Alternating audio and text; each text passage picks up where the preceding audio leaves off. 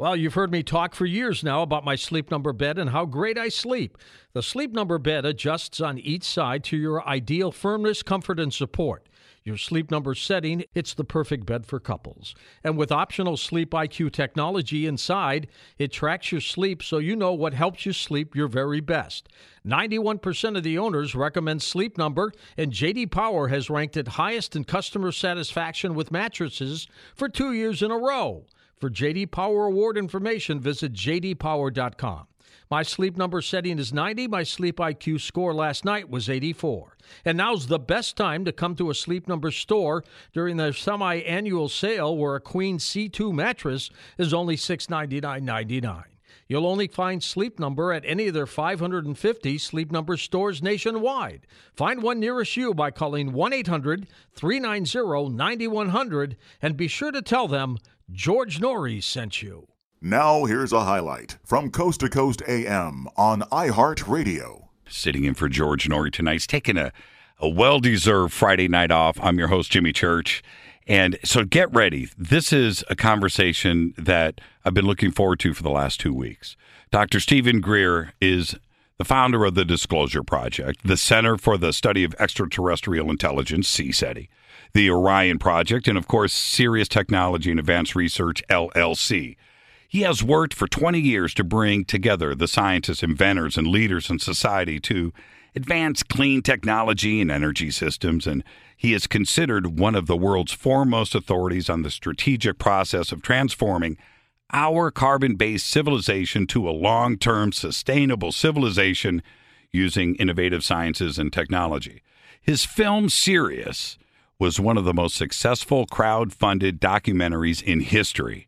And now he and his team have produced Unacknowledged, an expose of the greatest secret in human history, which premiered here in Los Angeles two weeks ago on April 24th, 2017. And I would like to welcome back to Coast to Coast our friend, Dr. Steven Greer. Steven, good evening, my friend. How are you? I'm doing great, thank you. How are you? It's well, you know, it's it's only been two weeks, but uh, congratulations first. Uh, well, how yeah, was... how has the last two weeks been since the premiere for you? Hectic. you can imagine. I mean, we're uh, in, in, full launch mode for both the uh, film and the book, and uh, interviews from all over the world. And uh, thanks to everyone listening we are number one on iTunes for documentaries and number 16 for all all movies on iTunes, and we're number 10 for all movies in the United Kingdom. And people say, well, why is that important? Because this is how disclosure happens. You put together the best evidence, you put together the reasons for the secrecy, uh, how it's been kept secret, what the motives have been for the secrecy, and you put it into something that the average person on the street can understand and it goes as far as we can get it to go. And that's why it's so important for everyone listening who cares about getting the truth out and disclosure happening to get behind this and tell all their friends and family. Well, I wanted to ask you this question again that I asked you uh, two weeks ago on the red carpet. And through the hectic day that was with that many people there, um, you probably didn't get a chance to answer this question. there, was, a lot going on. So I'm going to ask it again. And this sure. it's this. To have Hollywood and a major film studio uh, behind a project like this is tough to do. How does that make you feel pushing this into the mainstream to an audience that potentially has no clue about Roswell or the UFO phenomenon in general, but now this this genuine push is moving forward. What is it like to have Hollywood and that machine behind you? Well, it's it's really great because you know back in about 20 years ago we had a major studio that uh, one of their their star uh, producers wanted to do a full length feature film on this uh, based on a true story, and uh, he had sixty million dollars to do it with, and he's one of the biggest producing people in Hollywood, Arnold Kopelson at that time, and he was not allowed to do it, even though he was supposed to have uh, discretion over that fund. So there's been a sea change. Uh, what's happening is that there's another generation of people coming along who are uh, shaking off, if you if you will, the shackles of the corruption in the big media. And I think one of the interesting uh, things that are both in the book and in the movie is uh, the intelligence community uh, Air Force officer, as well as uh, the, the constitutional attorney uh, Daniel Sheehan, who separately testified to the fact that the intelligence community have corrupted the mainstream media to suppress this information. In fact, uh, the Air Force intelligence officer, uh, whose job it was to do counterintelligence and even disinformation, uh, came clean in the movie, this three hour interview I did with him, and said point blank that he used to carry bags of cash to people in the media to uh, affect how they covered the story and to give him intelligence on what was going on in the media.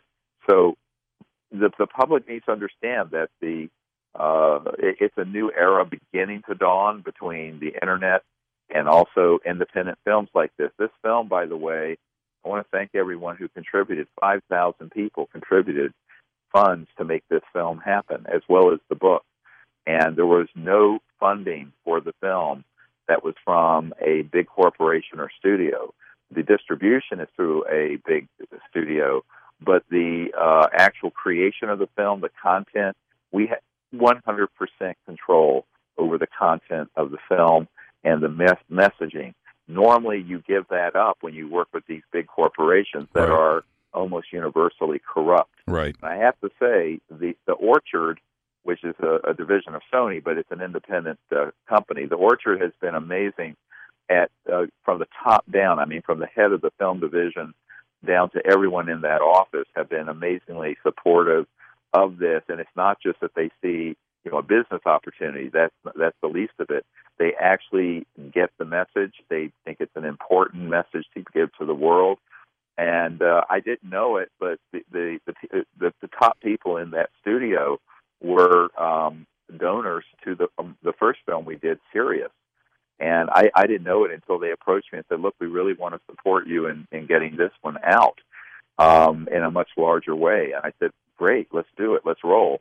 And that was a little over a year ago, and in, you know, in, in less than a year, we produced the film and this uh, book that and the book by the way has about I, I hope you got a copy of the book Jim. I do. I do. Thank you for that. yeah, yeah you're welcome it, it has about 10 times more information even than the film does so i think that you know what i felt is that this has been a long time coming but i think we are seeing a sea change in disclosure and you know back in uh uh you know almost 20 years ago when I coined the term disclosure, which is now gone, as you pointed out in the introduction, kind of mainstream, Right. and and founded the disclosure movement globally. What I what I found at that time was that people did not really understand the implications and why this should be an, an important issue to cover.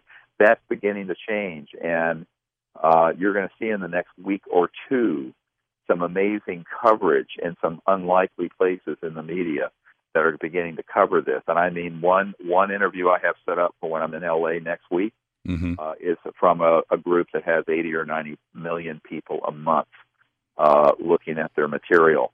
So this is this is what we need to do. We need to to do this and keep this momentum going. And uh, but it's really very grassroots. I mean, in a sense, it's gratifying to see the orchard a- and uh, get behind it.